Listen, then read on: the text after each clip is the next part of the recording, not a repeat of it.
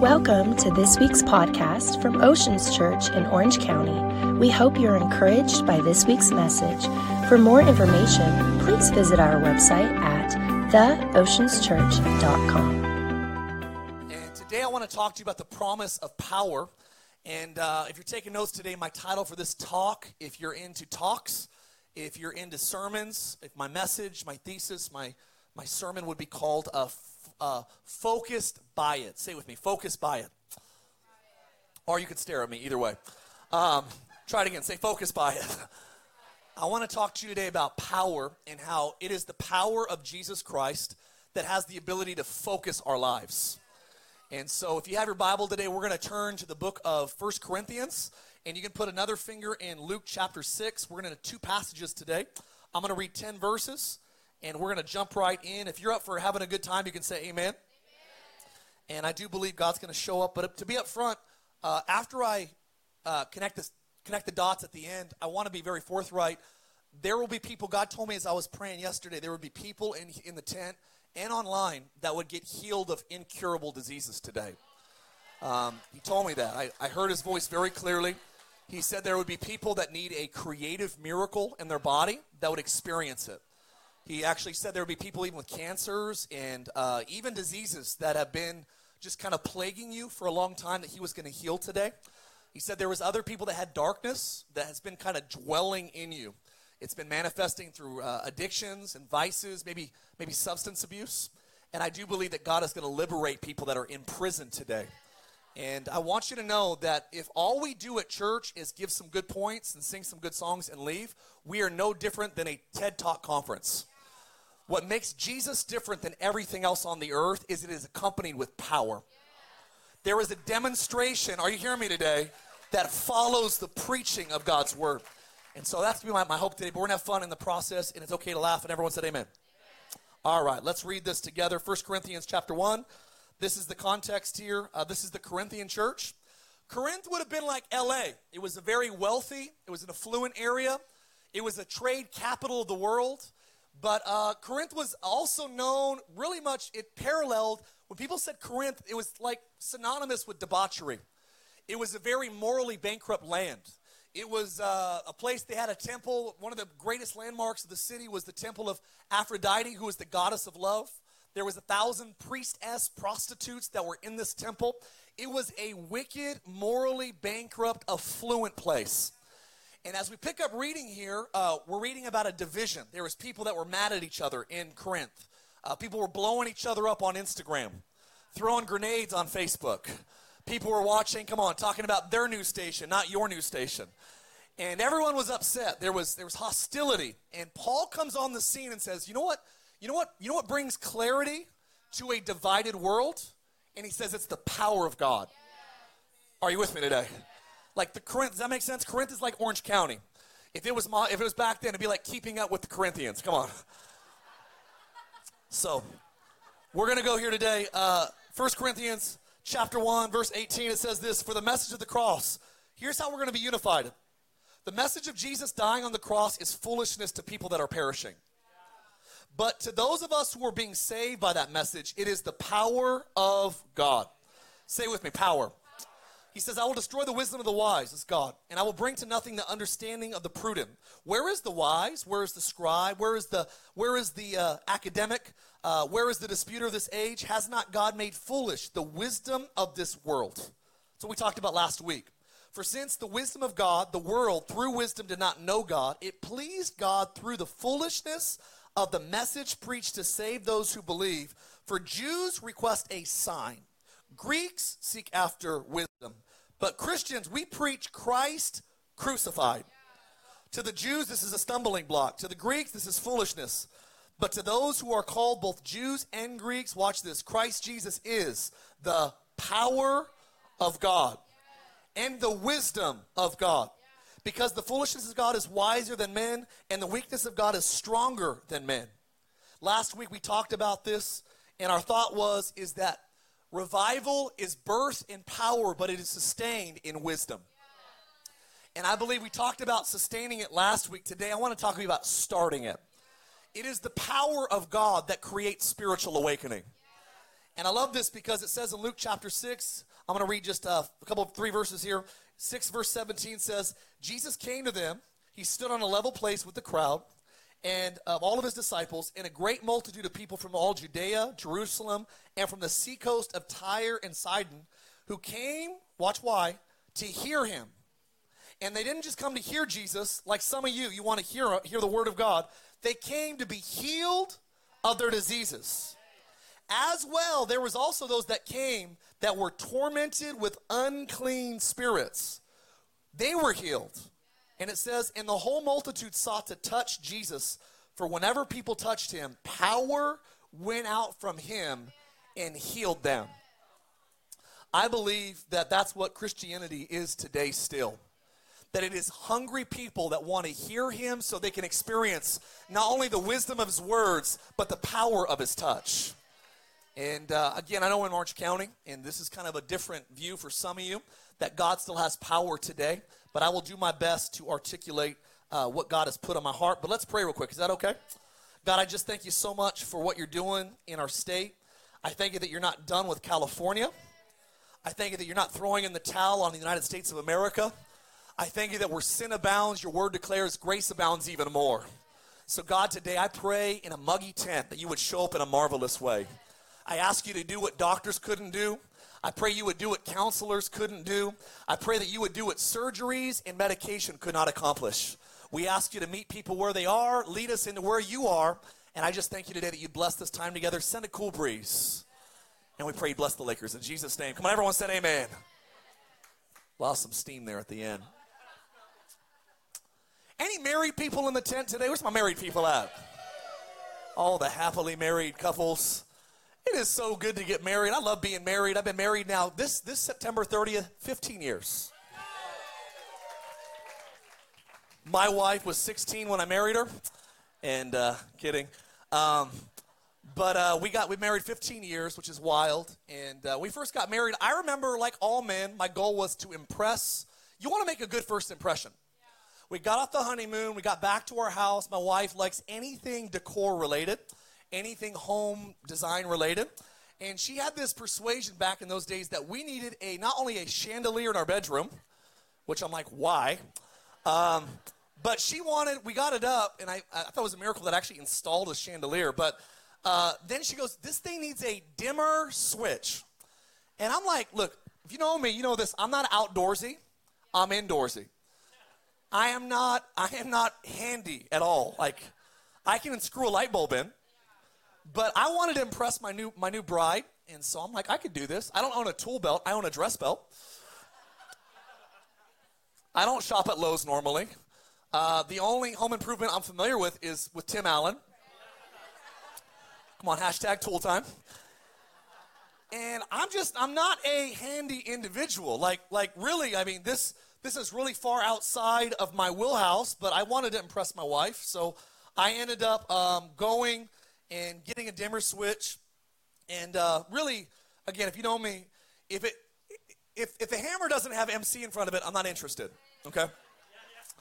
But I wanted to impress my wife, so I got this uh, dimmer switch. I went to install it, so I unscrewed it. I had needle nose pliers in my hand. I had a flathead screwdriver.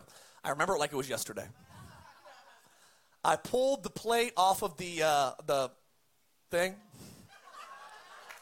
I don't want to, you know, I don't want to intimidate you with my knowledge of electrical devices, but I did, an, I did undid the the dealy thing, and um, and I, I, I pulled the, the the little switch out of the wall. It had all the wires attached to it, and I'm like, who needs directions? Come on, where's my guys at? We got this. We'll just do what we'll just do to the new switch what the old switch was all about. That was my logic, and so I started working on this thing, and uh, I just remember. Um, I remember the moment. Um, I remember the moment that I stopped remembering. what I wasn't aware of is that you're actually supposed to turn the power off. Write this down, guys. Come on. If you're like me, turn power off before you start messing with wires on the wall. I got shocked. I got hit. I don't know how many volts it was, but it was enough electricity going through my body that I didn't care about who the president was. I was not interested. If my kid was crying, I'll take care of him later. I didn't care about how dirty my car was. I wasn't interested with the smell of dinner. When that electricity was going through my body, all I could focus on was the power. And I remember kind of blacking out. There was a gap between holding the tools and the tools hitting my bare feet, which was the second round of awesome. Looking back, I should have hired an electrician. Um, I didn't have cash to pay him, but I guess they wanted me to charge it anyways. Tough crowd. Uh, but I, I literally, I remember getting hit with electricity, and it was honestly like, it was one of those moments that I'll just never forget. It, it shocked me. And I was thinking about how, you know, when, when power enters you, it has this way about it that you stop caring about everything peripheral. It actually, in nature, when you experience power, it actually uh, it focuses your attention. I stopped caring about so many things because there was so much going through me that it actually it, it, it captured the attention of everything all at one moment. And guess what? That's what the power of Jesus does. I was praying this week, and some of you are like, well, Mark, what's kind of the big idea? I, I wrote this down. God gave me this phrase that the strength that we need to confront the challenges of life is found in the power of Jesus. The strength that you need, that I need to confront the challenges of life, it's found in the power of Jesus. The Bible says that Jesus is the power of God. 1 Corinthians 1:24. Psalm, Psalm 62 11 says that power belongs to God. I heard one scholar say, Our privilege in life is to do the will of God, in the power of God, for the glory of God. Can I say it again for the back? That our privilege in life is to do the will of God, in the power of God, for the glory of God. Smith Wigglesworth said, The power of God will take you out of your plans and put you into the plans of God. We see a generation here at Oceans that actually is familiar, that is, that is accustomed to the raw power, the display of who God is. We believe in a gospel that still actually, that still demands power. It actually still relays power. Power today is very misunderstood. I, I don't know if you ever looked up power in the Webster's dictionary. It's got about 700 different applications talk, there's mathematical power, there's political power, there's electrical power, there's, there's all types of power. And if you're writing notes, write this down. The number one reason why most people are scared of God's power is because power misused is one of the devil's most effective tools. Say it again. Power misused is one of the devil's most effective tools. And many people are scared of any power because they had an experience with some sort of power. But I want you to know that our faith, Paul, according to Paul, he says to the Corinthians in Orange County, come on, keeping up with the Corinthians. He said, guys, your faith should not be in the wisdom of men, but your faith should be in the power of God. 2 5 of 1 Corinthians. This is amazing that the early fathers knew something about power that we do not know here today. I love the story of Haley and Christian sharing how the power of Jesus has changed the way they think. It changes the way they talk, it's affected the way they see the world. Say with me, power. I believe we serve a God that, unlike other religions, there is still a current tense power. And here's what I want to just, if I could build a case today, that the early leaders of Christianity, there was four really profound sermons in the book of Acts. One's found in chapter 2, one's in chapter 3, one's in chapter 4, and one's in chapter 10. And here's what we know is that the early Christians' message was always concluded with a demonstration of power. So, what was before the power showing up? I'm glad you asked. What happened before power showed up in the early church? We're talking about a message that had the power to actually bring light to those that were spiritually dead, and a message that actually brought eyesight back to the blind. And a guy was paralyzed for 40 years, and he gets up and he starts walking, and everyone's looking at Peter and John like, How did you do that? And their response was, Why are you looking at us like it was our power? It wasn't our power that healed this guy, it was the power of the resurrected Jesus. And I want to remind you today that we serve a God that still has power. Can I get an amen? People today are happy with a Christianity that just gets you to heaven, but they actually will argue with you when you talk about a gospel that brings heaven to earth. There is a God that still owns power, that still gives power. And this is what the message that they, they preached before power showed up. There was five things that these sermons, these men and women of God boldly proclaimed. Number one is they basically said that Jesus promises his promise, his time has come now. Basically, the message of the good news, the good news. So Paul gets on the uh, First Corinthians and he says the message of Jesus is foolishness to those that are perishing, but it's the power of God to those that believe. What is the message of Jesus? Number one, that the time of Jesus has come. What, let me say it another way. We are not waiting on God. Some of you are waiting on God, and God is waiting on you. The message of Christianity is that not one day. Have you ever noticed, as humans, we're good at believing for one day? One day we're gonna get out of debt, man. One day we're gonna have a house. One day I'm gonna get delivered from this addiction. One day I'm gonna stop being addicted to this and that and the other. One day in the future, when I get to heaven, there won't be any more of this. And I would say yes. But I do believe there are some things that we don't have to wait for heaven to get healed of. There is power in the here, in the now, today. You see, Luke 10, 10 9 says, Heal the sick and say, The kingdom has come near you. On another occasion, Jesus says, when, the, when people get healed and, and, and the lepers get cleansed and, the, and those that are lame begin to walk, he says, You've seen the finger of God come upon you. There is power in the message of Jesus that's here today. Listen, in Jesus Christ's name, I take authority over anything that believes that God can only do it later. We serve a God that can do it right here, right now. I have I have mentors and fathers in the faith that stood in tents all over the world that pointed at people in wheelchairs and said, By the end of this meeting, you're going to walk. And the whole room sits on edge and goes, Man, can God still do the impossible? My answer is yes. He's a God that still heals, He still hears, He still moves, He still saves. If you believe it, come on, give him a hand clap real quick. Sorry, I'm getting fired up. I was gonna wear a watch today, but I don't own a waterproof watch. Come on, sweating too much up here. Is that they didn't just preach a gospel message that about about Jesus coming here and now. They preached a message about Jesus coming to earth, living for 30 years, doing a ministry publicly for three and a half years, actually dying on a Roman cross, and then rising on the third day. This is wild because all three of these things were, were a little bit taboo. Paul says to the Corinthians that the Jews, this was, this was a stumbling block. To the Greeks, it was foolishness. You know how it was a stumbling block? Because Deuteronomy 21 23 says that cursed is anyone that hangs on a tree.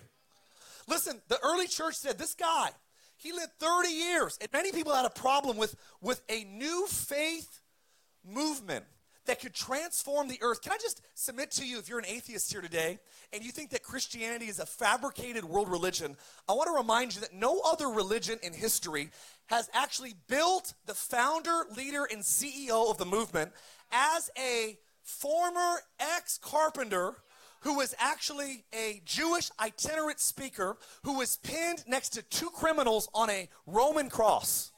Now, today, crosses are jewelry, they're, they're decor in your living room. You put them on the front doorstep of your house, they, they're decorative items. In the Roman world, it was the symbol of execution. It was basically like putting an electric chair. Wearing a cross would be like wearing an electric chair today around your neck. It was the most gruesome, the most inhumane way. The Romans had perfected the art of torture. And Jesus, listen to me, throughout scripture, it says that not only did he have to die, but he actually chose to come in history. He was born when he wanted to be born. He was born where he wanted to be born. He was born in the family that he wanted to be born to. And guess what else? He chose the way that he would die. This is wild. You may have maybe never thought about this before. But do you know that God could have died? Jesus could have died by a firing squad. He could have chose to be hung. He could have he could have chose to be uh, had his head cut off. There could have been a million ways to kill the Savior of the world, but for some reason, he chose the most violent, vile way, maybe in human history. And I want to remind you today, there's been thousands of people in that time period that died on a Roman cross, but none of which we are still talking about here today. He is the only one in history that endured the shame It was a public spectacle, naked in front of a public place. And scholars talk to us about how not only the contrast of the cross was that somehow, not, not, only did he take on the sins of humanity, he took on the evil of humanity on the cross. And the early church fathers say, look, his life was real, his death on the cross was real, but guess what else was real? His resurrection. And it goes on, they say this is foolishness to the this is foolishness to the Greeks. You see, the Greek thought that the first characteristic of God in the Greek world, in the ancient Greek world, was apatheia, which basically doesn't mean just apathy. It means the total inability to feel. The Greeks argued that if God could feel pain, joy, and sorrow, whatever, it meant that some human being has, the, has for the moment influenced God and is therefore greater than God. Gr- Greeks did not believe that God could, could feel the pain of humanity. So when Jesus, some of you are like, well, Mark, what's the big deal? We read the Bible all the time. You know, when, when Paul says to the Roman church in Romans 1.16, I am unashamed about, about the cross of Jesus, uh, about the good news of Jesus, for it is the power of God to everyone who believes. Why would he say I'm unashamed? Look at me today. He was unashamed because it sounded nonsensical. I read this scholar, I want to read it to you. Christianity is unique. Nowhere in history would anyone ever suspect that a crucified man would be worshiped. Crazy. Early Christians proclaim the entrance of God upon the stage of history in the person of a Jewish itinerant teacher who had been hung along two of society's misfits to die a horrible death, rejected and condemned by the religious and the secular authorities alike discarded onto the garbage heap of humanity, scornfully forsaken by elites and common folk, leaving behind only discredited, demonized handful of scruffy disciples who had no status whatsoever in the eyes of anyone. The peculiarity of this beginning for a world transforming faith is not sufficiently acknowledged. Because of this Christianity, unlike other world religions, it's oddly irreligious in its origins. Can you imagine if you were going to fabricate a new faith that your CEO and founder would be someone that died in an electric chair, a murderous death? This is what the early church fathers said is they said, look, he's here and now today. He's actually lived, died and resurrected. Here's what else they preached that brought power. He said they said Jesus is the fulfillment of, of all the Old Testament prophecies. This is a bold claim. If you were a Jew back in those days, that was a bold, bold claim. You see, they weren't expecting it. Can you imagine? Jesus has a substantial autobiography written 500 years before he's born. Can you imagine reading a book about your life 500 years before you were born? Over 300 prophecies were fulfilled in the life of Jesus. Now, watch this. Imagine finding a book in 1900 that forecasted two world wars, a Great Depression, an atomic bomb. What would you think about a book that forecasted the assassinations of JFK, of Martin Luther King Jr.? What would you think about a book that forecasted two towers coming down from airplanes? About a global pandemic? What would you think about a book written in 1900 that was that accurate about things here today? I would, I would suspect it would bring validity to that faith. Anybody. And that is exactly what Jesus did as he fulfilled these prophetic promises. They said not only has Jesus fulfilled the prophetic promises, they said, number four, that he is coming again. You remember the story? Jesus came back, he hung out for 40 days. Over 500 people saw him. Why? Well, this is just a bunch of made up jargon. 500 people saw Jesus for 40 days after he came out of the grave. Well, what if he was never dead? Well, if he was never dead, the Romans would have been executed in his place.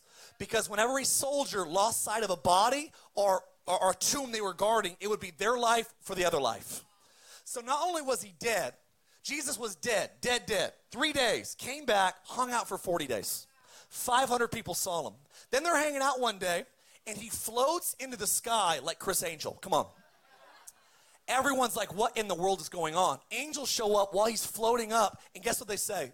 They say the same way you saw him leave is the same way he's to return one day. Call me old fashioned, but I believe the day will come that the trumpet will sound, that the sky will split open. Those that are dead in Christ will rise. We will meet him in the air. There will be new heavens. There will be new earth. We're not going to sit in diapers on clouds with harps. That's hell. Come on, somebody. We are going to live with him and for him. Come on, like the sandlot, forever. Come on. Do you believe it? He's coming again.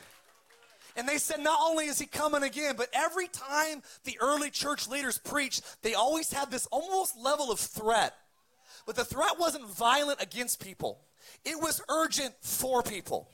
It was this urgent, all inclusive invite for everyone that's watching to believe, for everyone that's listening to believe.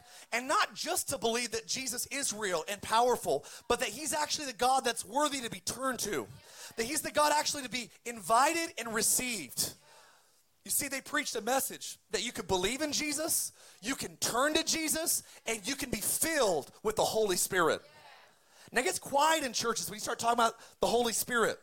Most people are cool with God the Father, God the Son, and God the Holy Scriptures. Many people are scared of God the Holy Spirit. But I want, to, I want you to write this down today. If you have a theology that is scared of something that Jesus loves, change your theology. If you're scared of something that God was bold about, change your theology. You see, Jesus was pro Holy Spirit, he was pro being filled with the Holy Spirit. He said that literally it is the Spirit of God inside of me that raised Jesus out of the dead. It says that he had the spirit without measure. You know why some of you are so in bondage to bad thinking and destructive living? It's because you have you have something in you, but it is not the spirit of Almighty God. The Holy Spirit will give you the appetites of Jesus. I'm telling you right now, when you have the spirit of you have the spirit of Beethoven, you start playing like Beethoven. You get the spirit of Mozart, you start playing the piano like Mozart. You get the spirit of Michelangelo, you start painting like Michelangelo. And when you get the spirit of Jesus Christ, you start desiring the appetite of Jesus. The Holy Spirit gives you the appetite of God. And many people go, Mark, well, why, why in the world would I, would, I, would I even be interested in God? The early leaders, the, the early crowds gathered to Jesus, to, it says to hear his words. There's something in the words of Jesus that release power in bodies. Do you realize he would preach and it says that people that were sick would get healed. People that were bedridden would begin to walk. People that were dead would come back to life. His words weren't just full of wisdom, the words of Jesus were also full of power. It says that he healed diseases, it says that he liberated people from darkness, from evil spirits. I read one scholar this week, and they were talking about how the problem with the North American church is that we don't believe in evil anymore. We believe in God, we even believe in humanity, but we somehow have relegated that there is a dark force, a dark power, the Satan, the Lucifer, the snake, the serpent, whatever you want to call him, that there is a real devil. And here's the deal we are not scared of him, but we have to acknowledge that there is a real evil in the world. One brilliant man said that there is a thread of good and evil that runs through all of humanity. You see, the problem with Americans is we believe that evil is just people that fly into airplanes, uh, fly into towers, and evil is those that you know hurt their children or those those that kill people innocently. That is evil. But the truth is, is that we are not born good and occasionally do evil. That's New Age rhetoric. The truth is, is that we are born under a fallen nature. The Bible says through one man's sin, Adam, we are born into a fallen state. But it says, through one man's disobedience, all were born into foolishness. But through one man's act of obedience, the second Adam, Jesus Christ, he gives us the ability to be born into a new nature. You see, God, listen, there's things that God heals us of, but there's darkness that he liberates us of. So many people are in bondage to dark things. There is a dark realm. There are evil spirits. And before you get weirded out and scared, I want you to know the Bible says that when Lucifer fell, Jesus said, I saw him fall like lightning. You know what it says? It says one third of the stars fell with him. Now, I'm not a mathematician. I didn't take algebra 2, but I took algebra 1 two times. Come on. Here's what I do know is that if one third fell, that means there's still two thirds that are with us. So for every demon that's that's real, there's still two angels to one demon, right? And here's what I want to tell you even if there was no backup, God does not need any backup. He is not in an arm wrestling match with the devil. It's not God and Satan going back and forth. We serve a God that it reigns. Come on. Do you believe that today? He has power. And I don't know who you are, but you got to know this that God has power to evict darkness in our souls. Some of you don't realize that you can be full of darkness. There is darkness that's in this world. And Jesus gives us the invitation to evict that darkness. I don't have to die with the giants of sin that my that killed my parents' marriage, that that destroyed my grandfather's life. I can sever the head of the Goliaths that taunted my family lineage. I want you to know today that I'm not ashamed of the gospel. It might sound a little crazy that our founder in chief, our, our, our CEO, our, our president, and our king of all kings, he did die on a cross. But he is a God that has power. Exodus 9 says that he wanted to show his power to Pharaoh. It talks about that God has power to help in Second Chronicles chapter 25 verse 8. Matthew 9 says that Jesus has power on the earth. The Pharisees did not know the scriptures. Jesus said they didn't know the power of God. Luke 24. Jesus promised that you would receive power when the Holy Spirit comes upon you. He said not to leave Jerusalem until you are endued with power from on high. Listen, ladies and gentlemen, Christianity without power is like is like appliances in your house without electricity. Well, I don't need a dishwasher. Well, you can live without a dishwasher, but a dishwasher will make your life better. You can live without a washing machine. All my Australian friends, they live without dryers. They all hang dry their clothes still. You can do it. But it will save you time and effort to have some appliances in your house.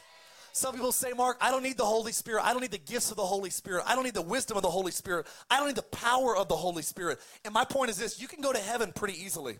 Believe that Jesus is Lord. But if you want to have some appliances to your faith, and you want to have a dishwasher and a and a toaster, come on, somebody. You want to have some some power tools. I don't know if you've ever assembled some IKEA furniture without power tools. It's what happens in hell. Hell will be IKEA furniture with no power tools. And it'll be U-Haul, U-Hauls that you unload forever and ever and ever. That's hell. Not really, but come on, stay with me. God is a God that gives power. He says, Don't leave. You will receive power, Acts 1 8, when the Holy Spirit comes upon you. You'll be my witnesses in the classroom that you teach in. You'll be my witnesses in the doctor's office that you're serving patients with. You'll be my witnesses in the boardroom. You'll be my witnesses on your podcast. You'll, you'll be my witnesses on your social media. You'll, and you'll receive power, and that power is going to come on you, and you're going to stand for me. It says that God has not given us a spirit of fear, but of power. God's power is made perfect in human weakness, according to Second Chronicles chapter 12, verse 9. Christianity is a, is a faith movement of power. Now, some of you think you believe the lie that all religions are the same. And again, I want to be very polite today, and I'd like to just, if I could, on the behalf of Oceans Church, just say it like this. There are different worldviews. Everyone said that's true. Or just look at me. Come on, say that's true. There's different worldviews. But here's what I'd like to say to you today as your pastor is that there are different worldviews, yes. And we actually claim that Jesus is the only way to heaven, which I know is a bold statement. But here's what I want to ask you is that we accept everyone. Everyone said yes. We are civil to everybody. Everyone said yes. We are respectful, we are kind, and we are loving to everyone. Amen? But now that I've gotten that out of the way, I w- I don't want to gloss over this fact that we do have a God that is different. And I'd like to highlight, if I could, just for a moment, the differences of Jesus as opposed to everybody else. You see, we would never tolerate any type of logic. You know, you see those stickers, and I, appreciate the heart behind them, but we have stickers on cars like coexist, and you hear people say all the time, well, all religious figures, they all say the same thing. They all, everyone's going to the same place. Now, as good as that sounds, now I get it sounds really kind and sweet and thoughtful. The problem is that is, is we would never tolerate that logic anywhere else. We would never say that all cars drive to Vegas, that all trains go to San Diego, that all airplanes fly to Sydney, and all ships are headed towards London. Do you know that direction determines destination? Talk to me, church. Direction determines destination.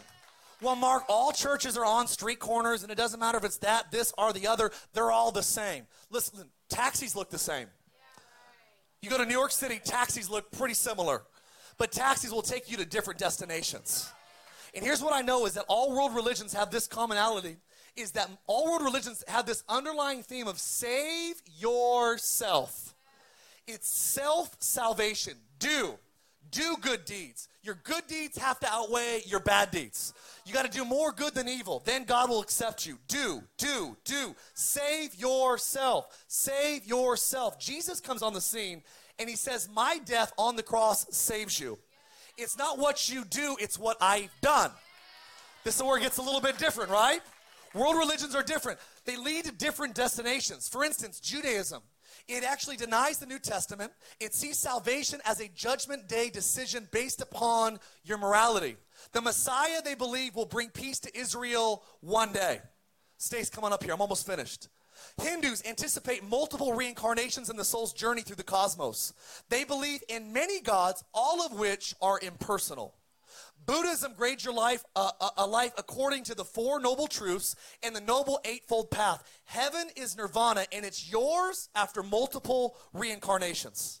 Muslims earn their way to Allah by performing the duties of the five pillars of faith. They say that Jesus was not crucified, they deny the Trinity, and they raise Muhammad higher than any other prophet. By contrast, Jesus blazes a stand-alone path void of self-salvation. You see, he clears a one-of-a-kind passageway uncluttered by human effort.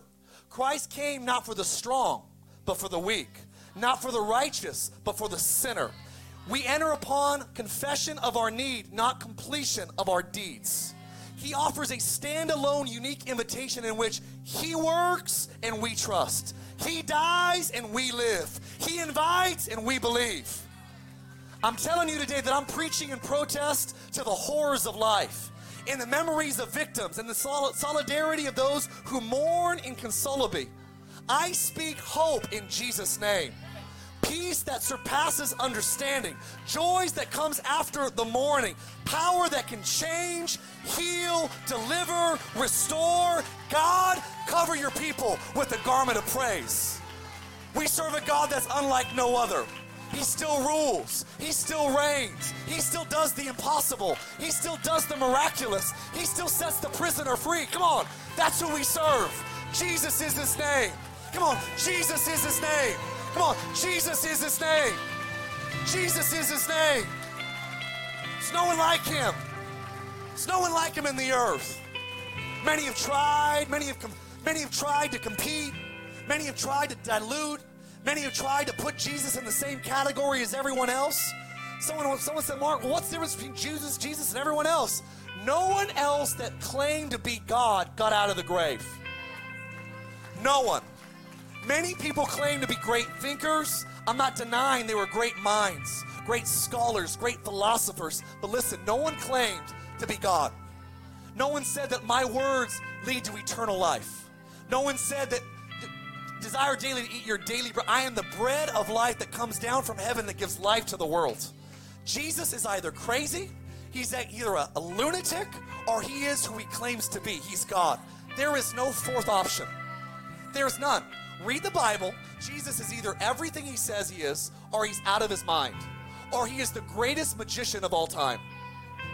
He's the greatest liar, deceiver of all times. But I, my guess would be is if he was a liar, that his followers, when he died, would have stopped believing in him. The fact that his believers would be willing to be crucified upside down, thrown in boiling oil, thrown into a gladiator ring with lions, torn apart limb by limb, with the confession that Jesus if he came back from the dead, I'm coming back from the dead. His followers are some of the greatest evidence that he is who he claims to be. Are you with me today? Give me a hand clap if you believe it.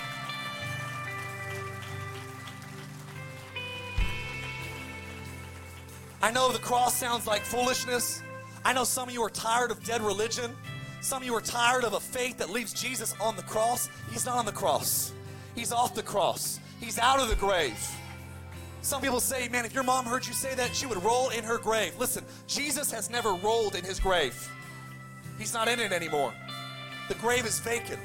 my grandma sat with, with Hindu uh, with Hindu priests in a temple in Japan and China, and they were sipping tea together, and they said, "What makes your Jesus different than my my Muhammad, my Buddha?" And as she sat with Buddhists and Hindus, she would say the same thing. She would say, "Your Buddha, your Muhammad, we can go to where he's buried. My God is the only one that lived, died, came back, and never died again. He's alive." Thanks for listening to our podcast. Have a great week.